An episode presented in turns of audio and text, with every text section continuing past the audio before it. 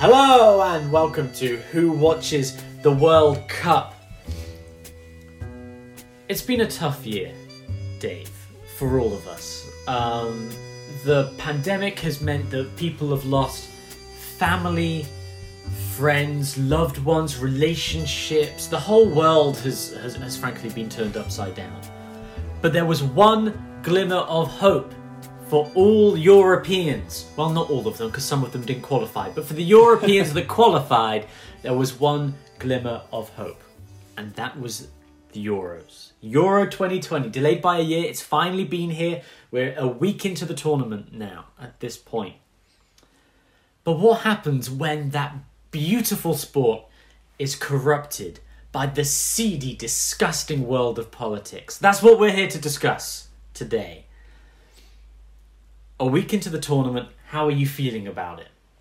I'm really enjoying it. Yeah, we've watched... No, we haven't watched every game, but we... More could, or less, yeah. Yeah, we've been pretty much doing three games a day for a week.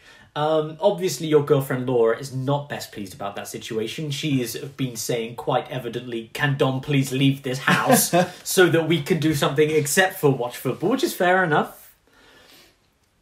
But you've enjoyed the week... up to this point. Yeah, yeah, definitely. It's been great to watch so much football and for so many of the games to be really genuinely exciting. And it's not, not been a drab affair by any means. And some games, I think we mentioned before, where we didn't really think that we had any stake in. Like Hol- the Holland versus the Ukraine game yeah. was just so exciting. And when Ukraine scored their goals, we were up on our feet. Yeah. Like we had just, with as much exuberance and, uh, and fandom as we had when we watched Wales and when we've watched England. So... yeah, it was been it's been really it's been really nice.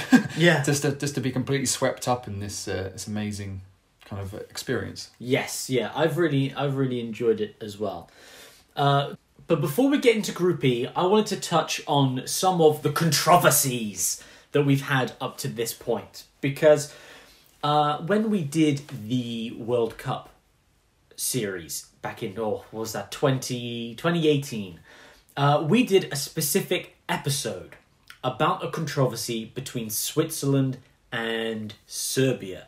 I don't know how much of that you remember or exactly what happened. We touched on it a little bit in a previous one of these, but do you remember what happened in that in that World Cup? Yeah, that was around um, Switzerland uh, when they scored their goals. Um, Xherdan Shaqiri and Granit Xhaka, who have Albanian and Kosovan descent, ran to the Serbian supporters and formed their hands in the shape of a, a bird. Mm, like the Albanian flag. The Albanian, yeah. Like the Albanian flag, and we coined it Flipping the Bird. Yes, which is very droll. Which is very funny. Yes. Um, yeah, and that was a, a, a huge political statement which um, UEFA and FIFA tried to uh, keep separate from, from football, but sometimes these things get drawn in. Yeah, yeah. And if uh, anyone would like some more of the backstory on that, then I definitely recommend going and checking out that episode. If you scroll through the Who Watches the World Cup uh, podcast listing, there will just be one called Switzerland, Serbia, Controversy or something like that. And um, we've got a lot of backstory on how this, you know, how this came to be, why this is an issue. But as we were recording the Group C episode the other day, we were watching Austria play North Macedonia, and I was saying, oh... North Macedonia is very similar to Switzerland because they've got lots of these Albanian players that are now integrated into the, the country.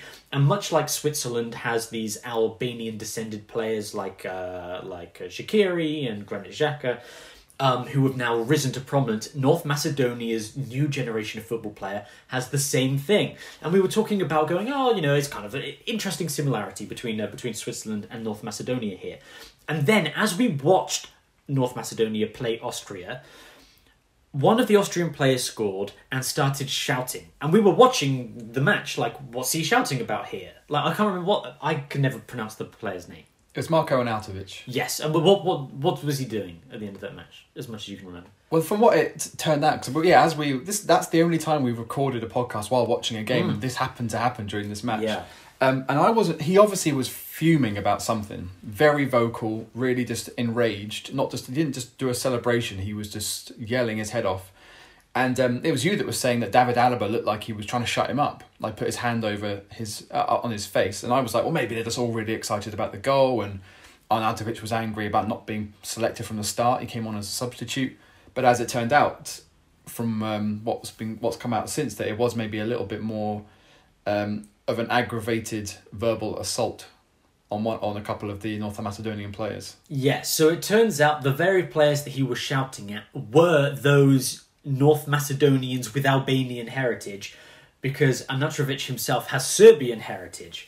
And this thing that we spoke about previously with two completely different countries, with Switzerland and Serbia, has reared itself again in the form of North Macedonia and Austria, which is kind of crazy. Um, and immediately after the game, Arnautović came out and declared, "I am not a racist," which is never a good start. "I have friends in almost every country and I stand for diversity." Well, clearly, that's not completely true if the first thing he did was come out and shout at the Albanian players when he scores a goal. Presumably something about the fact that they were Albanian and he was Serbian. Yes. But then, as I'm sure you'll get into the, the, the finer details, but from what I saw, the he has been he's been suspended. He was suspended for the for the game against um, Holland last night.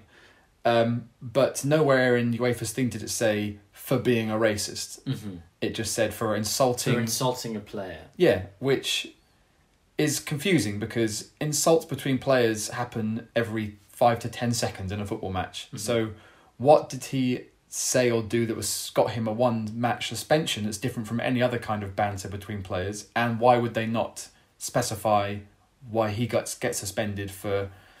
for what he said on the pitch, and no one else ever does? Yes, so immediately after the match, the F F M, which is the Football Federation of Macedonia, uh, came, reported Arnautović, and, and went to UEFA and said, uh, hello, uh, they, they declared it a nationalistic outburst. Uh, it's a nationalistic outburst for two countries that are not on the football field, right? It's a, it's a Serb-Albanian fight on a North Macedonian, Austrian, you know, pitch. But UEFA only suspended him for one match. And again, this is not just nationalism, it's ethnicity, right? It's ethnic Serbs and ethnic Albanians, for which there is a big there's a big difference, as we we spoke about in, in great detail on the previous episode. And this is really confusing to me for why he's only been suspended for one match. Because here in, in England, we've seen um, a really big attempt with like the Kick It Out campaign, for example, to uh, combat racism and um, discrimination against players based on their race and their ethnicity, right? And we've seen with the Black Lives Matter uh, kneeling that the players have done, there have been boos in certain stadiums.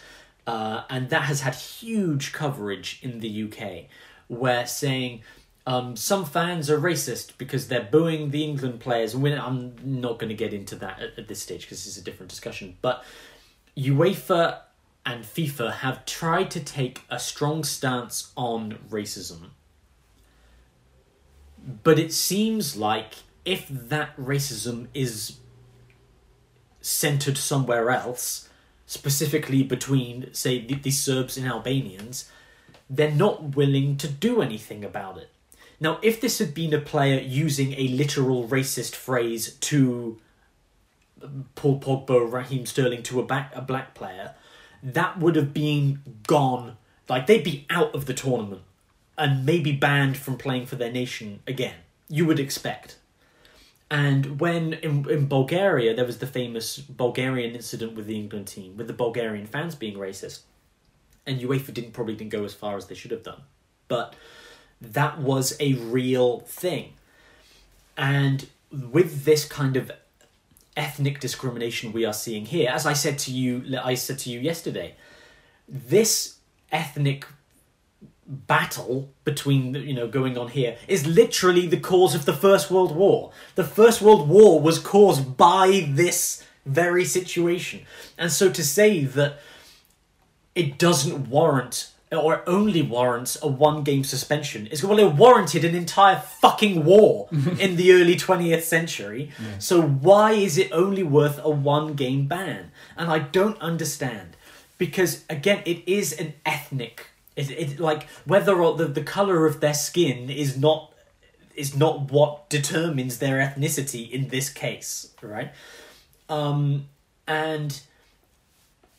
It's. I, I think again, there's just UEFA have not been strong enough on racism towards black players, and here they're trying to soothe it to go. Well, it's not even really a problem, right? But if I was Albanian, or if I was North Macedonian, or I was, you know, then then how was he going to be allowed to play in the next game?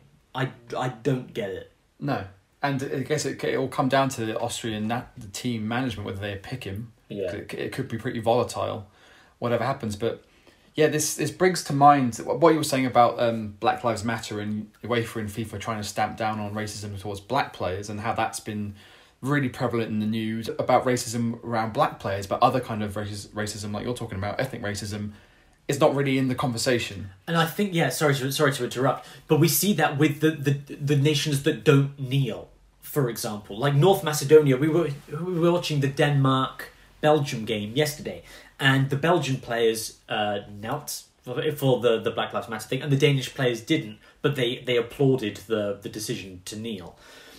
But that, again, shows the different ways the different countries are dealing with these issues, especially around black players. Yeah, sure, because the cultures will be different in, in yeah, every country, yeah. So you can you can accept that. You, you don't want to you don't want to put this mandate on teams that say, we as UEFA want to really solidify this whole equal thing. At the bottom of the screen in every game it says we sign for an equal yeah, yeah. whatever in in football, and yeah, the, the kneeling to, for for Black Lives Matter. You, you don't want UEFA to be like, you have to do this. Yeah, it's, yeah, it's mandatory. It's mandatory, because, yeah. because then that kind of completely defeats the purpose. So it should be as it is, where each team can choose how to they want to represent themselves, and you know that's that's absolutely fine. But um, the, the the the example that was brought to mind as you were talking about this was when um, Glenn Kamara, who actually is plays for Finland in the Finnish national team, he plays for Rangers, and uh, earlier on this season, Rangers were playing in the Europa League against the Czech side Slavia, and one of and Glenn Kamara was um, racially abused on the pitch, right. and in the uh, supposedly in the tunnel after the game, and the the offending player, uh, Andre Kudela, he was given a ten match ban. Yeah, yeah, yeah. As uh, he should. As he should, yeah. that, that, if that doesn't even seem like it's enough, but yeah. Yeah, which, and if if, uh, uh, if you look at the scenes that follow, like, Kamara immediately responds, and he obviously gets really angry. I think he did get some disciplinary action for his response. Right. Because, you know, in, in the rules of the game, even if someone racially abuses you, you can't push somebody or yell at them or right, so he start acted a fracas. To, right, yeah, okay. so he, I, think he, um, I think he got suspended for three games mm. for his part in it. But, so, yeah... Black Lives Matter is a huge um, news story of the last year mm-hmm. or two. Um, so UEFA, uh, you know, on the back on the wave of this movement, go, oh, we've had a huge incident in the Europa League of racial abuse, so we're going to slap a ten game ban on this guy. Yeah. Which actually, Glenn Kamara's lawyer um, called the barest minimum penalty. Yeah. And made yeah. him and quote made a mockery of UEFA's claims on taking racism seriously. Yeah. So even though that sounds big. A ten-game ban. Like, there's not many times that's been doled out before. Mm-hmm. Um, in in on a human level, it's you know it's it's kind of pitiful. And then here we go in, in the Euros, one of the biggest stage in the world mm. um, for football. And yeah, it's just like it's basically a slap on the wrist. Yeah, it's a, you know, go sit in the corner and think about what you've done, but you get to, you can come back next next time. Yeah, yeah. I think this goes to show something about, you know, really does. Show a condemnation of, of UEFA, as we spoke about in the European Super League episode as well. Where, with Steve, we were saying how quickly FIFA and UEFA acted against these billionaires wanting to form a European Super League, but they've taken such limited action on discrimination. They take such limited steps. It really highlights the farce, right? Where it's like, oh, you want to go and create your own Super League. Right, then we're going to stop your players from playing internationally. We're going to fine you. We're going to, you know, take you to court. And then, you you know, one of your players racially abuses somebody else, and it's like, a, oh, you know, it's just, it's just a little, just a, yeah. you know. Well, it doesn't affect them and their pockets. Yeah, yeah. Yeah. So one one player's actions, you know, and because it's it is outside of a a, a global movement, mm-hmm. no one in the rest of the world, the whole world is talking about Black Lives Matter, but no one is talking about Albanian and Serbian mm-hmm. tensions. Yeah. So yeah, well, not since the First World War. Yeah, since the First World War, exactly. Yeah. So yeah, it's it's like they're doling out punishment based on on how loud the conversation is. Yeah, yeah. Well, and, again, I, yeah, and how yeah. much they can get away with. Yeah. Um, taking back, like with with the Super League, they can go, well, you're all billionaires, so we're going to fine you tons of money, but mm. one player is like, ah, well, what's gonna what's gonna make us look like we're taking this seriously? Well, even so, actually, if the, if if the the thought process is what's gonna make us look like we're taking this seriously, and they land on a one game suspension, like I mean, you started this by saying it's confusing, and yeah, that doesn't make any sense. No. The the he should immediately have the minimum should be he's out for the tournament. Yeah. And then they, like, they can um, maybe do a a tribunal or some kind of, um, I don't know what you would call it, mm. uh, where after the tournament they'll sit down and look at it properly and go, okay, we need to figure out what the actual punishment should be for this. They yeah. take their time and make wait till the tournament's over, but in the short term, the short term cause should be you're out. Because what kind of stance is it? They're putting equality shit on the yeah. screen before every game. Yeah. Half the teams are taking a knee before the match, yeah. and yet someone ra- ethnically or racially abuses someone and... They they're so inconsistent. Yeah, it's infuriating, yeah. right? And but is it is infuriating in the same way that England went to Bulgaria and then Bulgaria essentially faced no punishment for it, really? In yeah, I think comparatively, it's like, some money. Yeah, and it's like it is. It's incredibly frustrating. Incredibly frustrating. And again, I, I say that it hasn't been taken seriously since the First World War, but that's not even true, because there's literal genocide that happened in the twentieth century, you know, and you know, the, we talk about, we spoke about the former Yugoslavian Republic of Macedonia and what that meant, and you know, and and just ah, uh, I want to move on to the other controversy. Oh, there's more. The other controversy, equally as divisive. Cristiano Ronaldo moved those Coca-Cola bottles, oh, didn't he? Man. This, this is the perfect thing for the discussion we've just been having that shows what UEFA really fucking cares about. Yeah, yeah. Because UEFA have threatened action if players move their sponsors' Coca-Cola or Heineken bottles from the press briefing. They're like, oh, we'll take action against the federation, the federation countries if their players move Coca-Cola bottles, but if they racially abuse another player on the pitch, ah, they'll miss a game. What the fuck? It, it, oh, right? Like, I love football. I love this tournament. I've loved this football so much, but I cannot stand this fucking hypocrisy. And I've upset the dogs. I'm sorry. I'm sorry, Gus. I'm sorry. So Cristiano Ronaldo moved the Coca-Cola bottles. Yes. Then Paul Pogba moved the Heineken bottle, which they've said, oh, well, Paul Pogba is, is Muslim, so it's understandable that he would move an alcohol bottle. He doesn't want to be associated with it. But Cristiano Ronaldo moved the, the Coca-Cola bottles and said, drink water, and they went, and they went Coca-Cola, like that. Well, yeah, I, w- I watched the footage. He just kind of...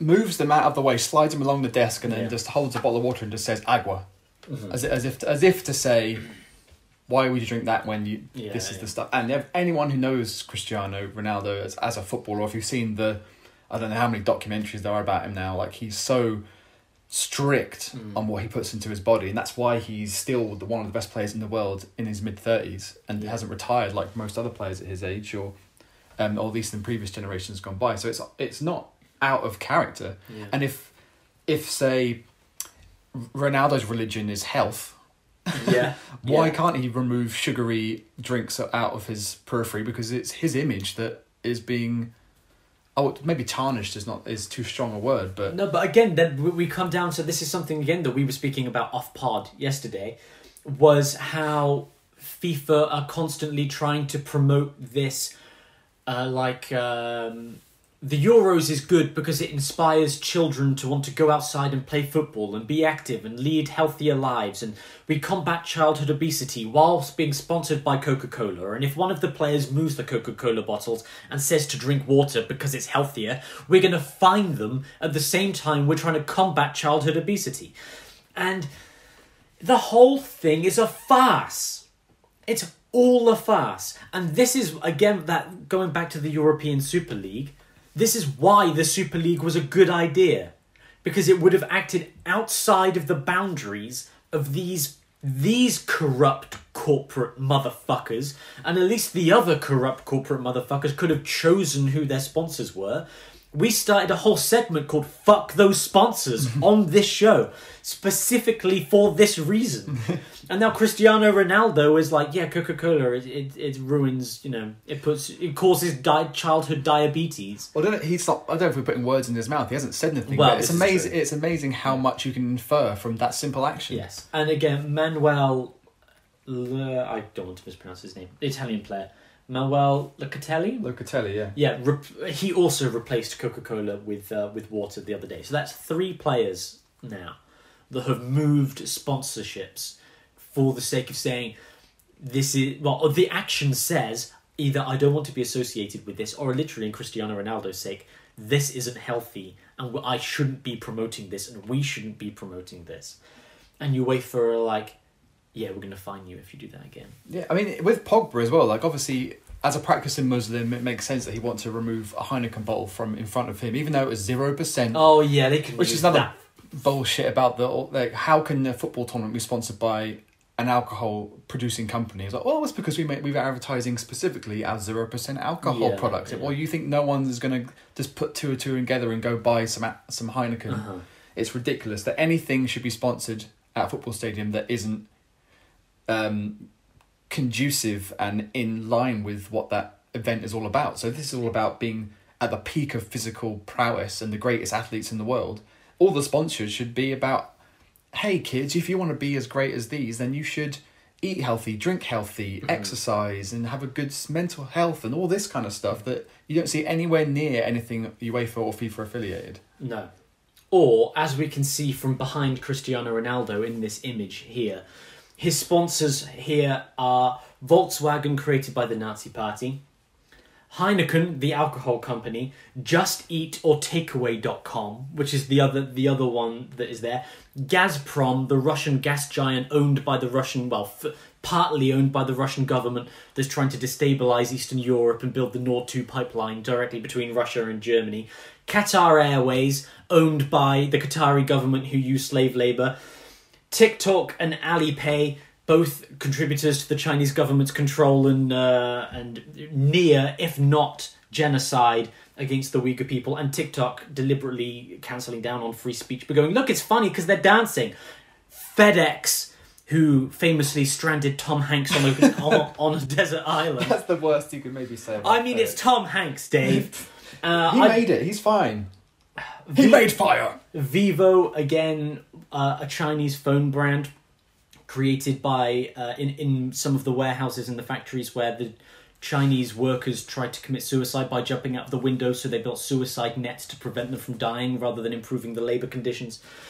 Uh, well, I have something to say about the Volkswagen quickly.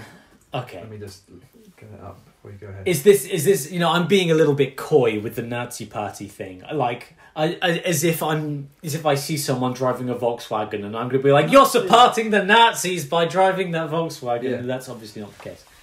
Well, what you're saying about um, Volkswagen, obviously, yeah, maybe being uh, related to the Nazi Party, but and I've mentioned before that they had all this controversy about their their carbon emissions a few years ago, yeah. which m- may be why they're being so pushy with electric cars now.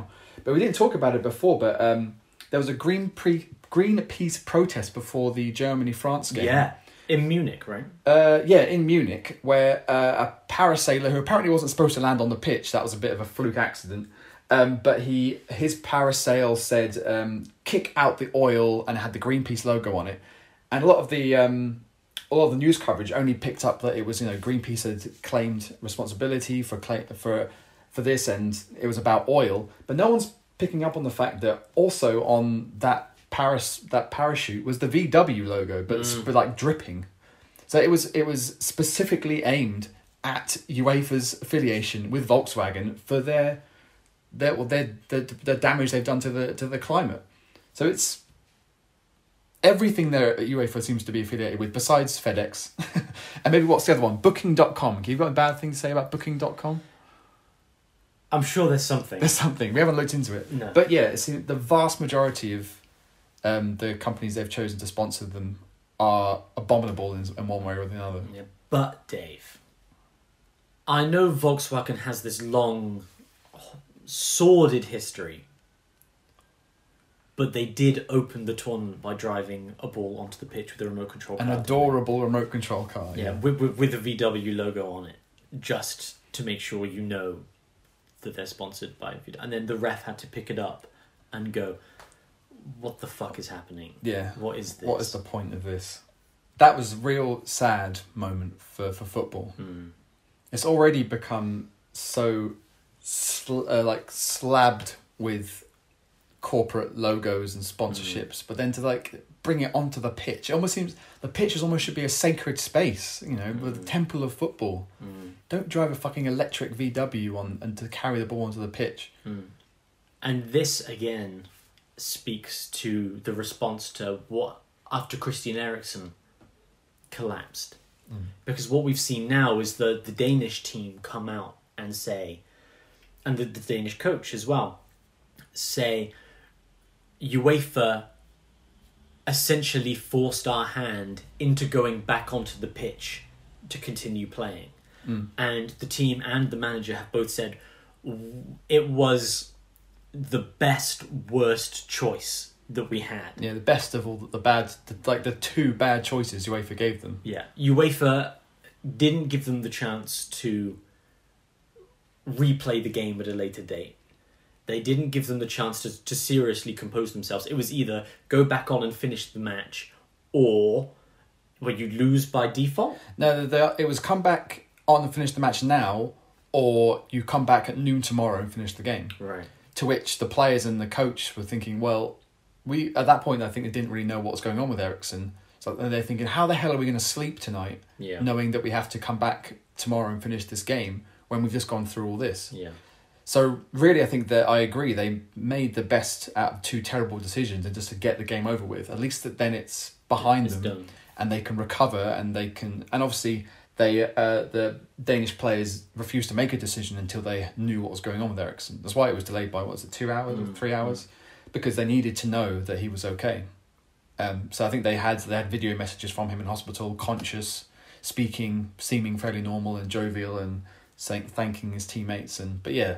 Uh, they the Danish coach said that a number of the players were not in a condition to play. Yeah, and you know, how could yeah how could they? Mm. And really, it was not a surprise that they they didn't win that game or even get anything out of it. And Finland, we we said that Finland did the honourable and respectable yes. thing by playing by playing them the respectfully. Respectfully, yeah, yeah, yeah. yeah, yeah. They, and that's that's absolutely true. And I don't think Denmark would have ex- would have accepted if Finland had half-assed it yeah. or like like you like you said. In the ninetieth minute, just knocked in an equaliser into their own goal, so yeah. at least Denmark get a point out of it. Denmark wouldn't have wanted that. Yeah. So Finland did ev- did everything right, really. It was UEFA that put them in a terrible position. And then what did happen is we watched um, Denmark play again yesterday. Mm. Against Belgium. Against Belgium, and they were incredible. They were really good. Yeah. In that first half, yeah. how they came out and performed the way they did and they completely blew Belgium out of the water. Belgium looked like they had no idea what was going on.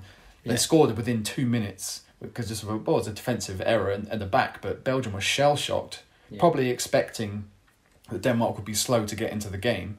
And there was that planned, on the tenth minute, it was planned that both teams would stop and applaud for a minute in um, in respect to, to Christian Eriksen, which happened. But I wondered if Belgium were kind of just going, let's just get through this first ten minutes, mm-hmm. get this ten minute thing out of the way and then we'll play. Whereas Denmark came out and went, we're going to go at them straight away and we're going to give, uh, prove to our country and prove to Eriksen that, you know, we're going to do this for, for them and for us and for him. And yeah, it was amazing. Yeah. Really amazing. And eventually, obviously, Denmark, uh, sorry, Belgium come into their own and they showed some of the quality that makes them the number one ranked team in the world. And they deserved to win in the end. They were the better team. But yeah, that first half of Denmark was they an amazing, incredible. amazing, emotional kind of uh, part of this whole tournament, which has been kind of staggering as as, as far as tournaments go. Yeah. And I think that kind of talks to this this problem that we're having as the more we watch this, which is the football is great and football is special and has helped a lot of people get through, you know, and looking forward to this tournament has helped a lot of people get through the last year. But it is controlled by this higher body, by UEFA and by FIFA, who are contemptible. And whether it be these issues of race, where they have not done enough to protect black players, and then when there's a, a different form of racism, or, you know, in in the case of this uh, the, this uh, Serbian-Albanian issue, which has reared its head again. Um, At the very next tournament. Yeah. They have not done enough for that. Their, the sponsors that they choose are, you know, are quite frankly disgusting. Apologies to Just Eat for lumping you in there with, you know, with these other ones, but, you know, my discounted kebab is not quite as important as literal genocide. So, yeah, I was just I was wanting to look up. Uh, you reminded me about um, the Albania stuff from the World Cup, and I yeah. wondered, well, if we've seen Arnautović get suspended for a game, what did they do to Shaqiri and Xhaka at the World Cup? Because I'd forgotten, and they didn't even get a suspension; they just got fined. I remember they got fined, and the Swiss fans chipped in to pay for their they fine. Yeah, they started like a like a just giving or GoFundMe, yeah, yeah, but then yeah, UEFA yeah. refused to accept it because the whole point was that they should. Mm. So it was like ten thousand Swiss francs each, and Steiner, who was also one of the other um, Swiss players involved, but not as much, was fined five thousand francs. But yeah, they've gone a, they've gone a completely different tact this time. They've just gone for a one game suspension. Mm. But I was going to say, a one-game suspension for a player who came off the bench is ridiculous, mm. right? So he's obviously not even the first choice anyway. Yeah, clearly. So if you if you have a, a five-match ban on Cristiano Ronaldo, for example, that's potentially Portugal's entire tournament. Yeah. But a one-match ban for a player who came off the bench is like, well, he didn't even... He barely played that one. Yeah. So, so dumb. We and we spoke about, with regards to um, UEFA, off pod, we talked about um, UEFA saying they will fine the uh, football associations if their players remove bottles mm. from the press conferences. And I think it was like like fifteen thousand euros or whatever, was maybe a number thrown out, if I've not pulled that out of my ass. But then I, we said, look, well, that's not a lot of money. No. So the the the, the football associations and the, the management for each country could say to their players, look, we're going to get in trouble if if you keep doing this, um, and then yeah, the, whatever this number is, this figure is, unless it's millions, mm-hmm. the footballers themselves are going to be like, well, to be fair, I value my principles higher than fifteen thousand euros, so I'll do it. And then when UEFA fine you, uh, you know, French F A or Portuguese F A, send me the bill and I'll pay for it, because I will happily pay that, because I'm on five hundred grand a week, three hundred grand a week. Yeah, it's stupid, and there's so so many times where. And all kinds of different controversies within football, whether it's match fixing or doping or racism or uh, more like physically violent moments on the pitch, and they dole out fines. Like, you're talking to footballers who earn millions and millions of pounds or euros a week, and you're finding them stuff that they can pull out of their pocket. They might, you know, they might just have it as spare change. Mm-hmm. So what really are you gaining from it? You're not really disciplining them. You're not hurting them in any way that's actually going to change their behaviour. All you're doing is, you know, taking a little bit of cash to put into your, the kitty. All they're doing is replacing the money that they've lost from the sponsors by the taking that money from the players themselves. Yeah, because ultimately all they really care about is getting paid. Yeah. So wherever it comes from, well, what we've just been talking about is wherever it comes from, they don't care. Yeah. They don't care. Because, yeah, I mean, it would be...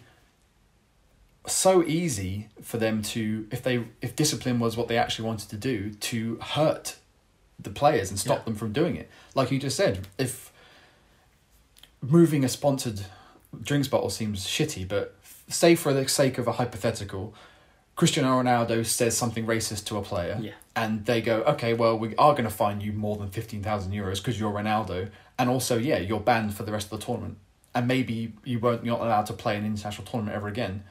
That is huge, especially if um, yeah, if you're Portugal. Mm.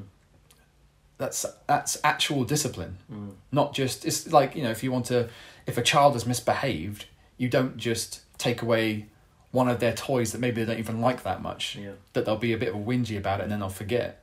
You do something that they're actually going to learn from. No, you're right. And that's the thing with, with these kind of... These incidents of, of racism. And another another... At the club level, why fan ownership is so important. Because if clubs are fan-owned...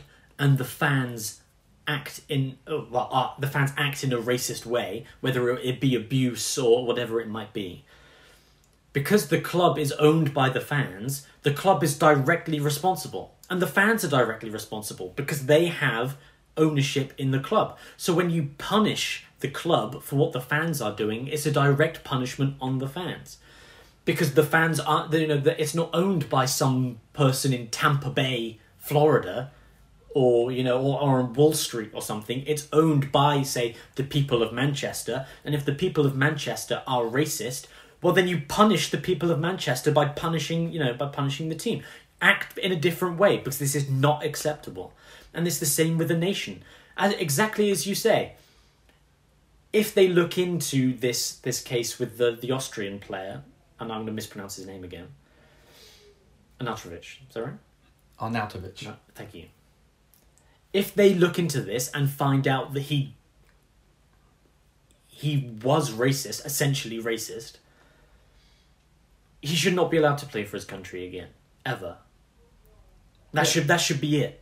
Mm. But then, like, a player in the Europa League misses ten games and then yeah. he's back. He, they, it should be a season, at least a season back. Yeah, and again, at if he's least. yeah, yeah, it should be, yeah. and it should be. You know, remember when Eric Cantona karate kicked a fan? Yeah, like that was he was gone. Like that was like, pff, we're not we're not going to take this lightly. You're out for the rest of the for month. I think it was like six to eight months or something. Like it's like yeah, that actually is going to hurt him and it's going to hurt yeah. his team. Whereas yeah, this is not hurting anyone to any real effect. No, which is it's so dumb. Especially as we were talking, we were just talking about how UEFA only really care about their sponsors. So banding out these little kind of pitiful fines against these players doesn't really. Even help them much. No, and especially when we come to something like Pride Month, which we're, we're currently in now, where what you see with Pride Month that drives me up the fucking wall is when you see all of the corporations changing their logos to have L G B T colours on it. To be like, we're Disney and we support Pride Month. It's like, well, good for you, Disney. What are you doing about it? Right, if you if you support the L G B T community and are trying to fight against discrimination, what they'll do is they'll bring out a new line of Disney princesses, but they're all wearing rainbow dresses, so that they can capitalise on the inclusion of Pride Month, right? And that's what we see with UEFA, and what, what's so disgusting about it. And in some ways, the N B A is, is very much guilty of this as well, where the N B A will say, we're, we back our black players in their, their protests, in the B L M protests, which was different to uh, to the N F L, you know, where Colin Kaepernick was knelt, and then the N F L didn't know what to do because the majority of his fan base was, was white. And like, well, we don't know what to do about this, and Trump was, you know, Trump was being Trump. But the N B A said, the vast majority of our players are black. The vast majority of our fan base are black. And the vast majority of our sponsors are going, are advertising to, to black players in this instance. So we we do support our players because it work it, it works, right? With with everything else connected. We can stick to our principles here. But when it came to Hong Kong, one of the, the general manager of the Houston Rockets in the N B A said, we should support democracy in Hong Kong. The N B A shut them down because the Chinese fans, the the, the Chinese uh, Basketball Association said we're not we're going to broadcast another N B A game at all until this is dealt with. And so that's gone. So the N B A could turn around and say, yes, we supported our black players. We supported our black viewers. But did they support the people in in Hong Kong? In Xinjiang, in their biggest market? No, because it's their biggest market. So they can say at home, yeah, we did what we had to do. But when it came to the international ramifications, they're willing to let these things slide. And UEFA is exactly the same thing. Equality. We're going to stick it on our screen. Look, our players are kneeling, and if you boo that, you're a bad person. But we are, meanwhile, also sponsored by, you know, sponsored by TikTok. And we're, we're sponsored by Alipay. Yeah, and no. we're, we're sponsored by Gazprom. And we're sponsored, you know... We, we believe in trying to make a better world for tomorrow by fighting climate change, but we are sponsored by Volkswagen. And it's a joke. It is a joke. And it is unbelievable to me that the one person that I respect in this entire situation is Cristiano Ronaldo. The one person you previously hated the most. Because, yeah, you know how I feel about Cristiano Ronaldo. On that pitch, talented as he is, he can go fuck himself. But when he brings that stubborn dickhead nature into that room, and that same nature that causes him to be a fucker on the pitch, when he comes out and he angles that same energy towards the right person, I'm like, yeah! yeah. Yes, Cristiano Ronaldo, you move those Coke bottles. And if that is the biggest protest we're going to get against the actions of UEFA, is the moving of Coke bottles. Well, and the, the fucking paraglider, which was not talked about. No, at no all. not at all. Not, not at talked all. about. They've tried to bury that completely, yeah. but it kind of it still got out. Yeah. But so yeah, there there have been protests against these things, and what what else could come? Who knows? I want Cristiano Ronaldo on a hang glider into Serbia, and he's he's flipping the bird. He's flipping the bird. No, because that's discrimination against the Serbs, and oh, that yeah. you know that's that's no better than the other way around. And I think maybe that's something that you know. which might lead us to look at the, the Xhaka thing from the World Cup a little bit differently from when we spoke about it last time, was we spoke about how it was deliberately inflammatory. Yeah, yeah. Right. And the only difference was it was to the fans. It wasn't to another player. They didn't turn around to Serbian players and start doing it. They went up to the fans to do it. And maybe if it had been to other players, it would, I don't know, if it, maybe, it, because again, it was a symbol. They didn't turn around and go, that's for genocide, yeah. or something like it that. It was more of a supportive, but it, you'd think it would be a supportive thing, yeah, but they was did it to the opposing fans. Mm. Whereas if they went up to the faces of the opposing mm. players, maybe that would have been a whole different thing, because then you're inviting recompense, and yeah. the opposing players are probably going to be like, don't you fucking do that to me, and they're like, oh, do you argy bargy, don't you fucking, don't you fucking. And yeah, it becomes a, a fracas. Yeah. So this has ended up being the controversy controversy episode. And I'm glad that we got one. And I'm glad that we gave ourselves the space to get into it. Because uh, we've been able to watch a lot of this and record a lot of this in person. But I'm leaving today, so we might not have a chance to record some more. Um, but I'm really glad that we had a chance to get into those things that we've been speaking about off-pod. And just really just nail it down. Because it is that thing where we've, we have... loved watching the football for the last week, but every time it comes to halftime and they're like, the Euro twenty twenty sponsored by Alipay, what do we do? And if that doesn't end up on the pod, then you know we're we're not honestly sharing our experience about you know about what it's been like been like yeah. to watch. And it has been, again, amazing football. And North Macedonia, we've said. Uh, but I'm sure when we get to the, probably, I imagine now, the losers talk. North Macedonia have earned our respect, and Denmark have been absolute, like, literal Vikings. Like, out there, fought like warriors. Like, yeah, yeah, and Wales have been yeah. absolutely abli- unbelievable. Yeah, yeah, just, it has been an amazing week of football. But it wouldn't be an episode of Who Watches the World Cup if... we didn't highlight that it's the football isn't everything. Yeah. And this is the lie of when people say um, the oh black players black players kneeling for the Black Lives Matter thing isn't political, because it is inherently political. The whole action is inherently political because we bring those things onto the pitch. And it being political is not a bad thing. Right? When when someone says, oh, kneeling isn't political, they're trying to say that uh, they're not trying to bring an, an outside influence, a negative influence onto the pitch. But it being a political, it's like saying that the, the players at the Mexico Olympics raising their fists isn't political. Like, of course it was. Like, like it, that was the definition of it. It is a political act. But that doesn't mean that the political act is a negative act. Right? Those, those two things have become synonymous because politics is dirty. And Grammy, as I said in the introduction, right, it's a sordid, disgusting thing of the rich and the upper class trying to control the people below them. And that could be classism, it can be sexism, it can be racism. And what we see with UEFA is what happens when you have a political sporting body, right? And UEFA is just another government. And when you kneel, and you are a player kneeling, you're not just kneeling to highlight your society, it's a deliberate affront to UEFA. Because they'll say that they're being, they're supporting equal rights, and meanwhile, they couldn't give a shit. So... And really obviously. Like, yeah. It's so blatant they don't give a shit, and it's it's so bizarre that nothing is being done. Yeah. Because who? But then who is there to, who can go... Who is there that can step in and go, UEFA are being awfully contradictory, and um, there there are there are spatterings of, of corruption here. Maybe maybe us, this imaginary body that I've just come up with, who are, whose job it is to regulate um, sporting governments, should just have a look. Because even though, even though when FIFA, there was all this stuff about FIFA and Sepp Blatter and everything, yep, yep. That was all uncovered, and he was corrupt, and FIFA was corrupt. But what happened?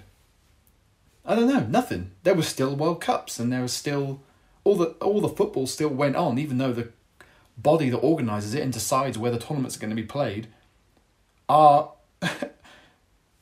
We know that they're corrupt. We are. We talk about it. Everyone talks about it all the time.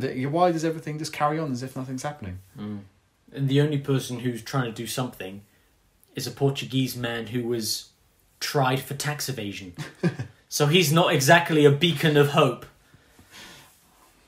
But I don't know, I'm I'm I'm with him. I hope he keeps doing it. Yeah. And I hope that instead of um, Paul Pogba and, and Locatelli and Ronaldo being kind of um, outcast. out outcast, yeah. I hope that the rest of the footballing, the first, the rest of the footballers go, no, actually, they've taken, they've weren't even really planning on it. Like Pogba did it very subtly. He just didn't want it. Whereas Ronaldo made a bit more of a show of it. But they were just being principled. Then says they just would rather not. Yeah. And yeah, I would hope more players fall in line and go, yeah, no, I don't. Pogba is sponsored by Pepsi, so yeah. I'm surprised he didn't move the co- the the Coke bottles too, mm. or just pull out a Pepsi bottle to put it next to the Coke bottle and be like, both colas are available. Yeah, you know. So yeah, I, I, that'd be great.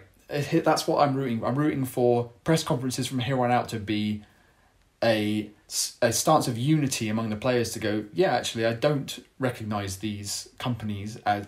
Uh, as in line with my principles and my image, so I'm just going to remove them from the frame of which your cameras are going to catch me, and all the signs behind me I can't do anything about, and all the rest of the desk is covered in Coke bottles, and the managers aren't going to move it, and you know, if it's I was still there. If I was a Ukrainian player forced to stand in front of a Gazprom sign, yeah, I I would be spitting at it. You can't separate the politics from the sport. And as much as people on Twitter want to say, oh, I wish the black players wouldn't bring this politics into the sport, you're talking nonsense because you can't separate it. You can't. And you especially can't separate it at an international tournament. Mm. Oh, I just want to watch all these countries play each other, and then when we beat Germany, I could say, haha, two world wars, but I don't want politics in my football. Fuck off. Fuck off and get on board. Join the revolution, my brothers. Because this needs to end. And so does the pod, because this has gone for ages. But we still want to watch the football. Oh yeah, the football's great. And join us for Group E, because that's also going to be a good conversation. Pimp hat away! Wow.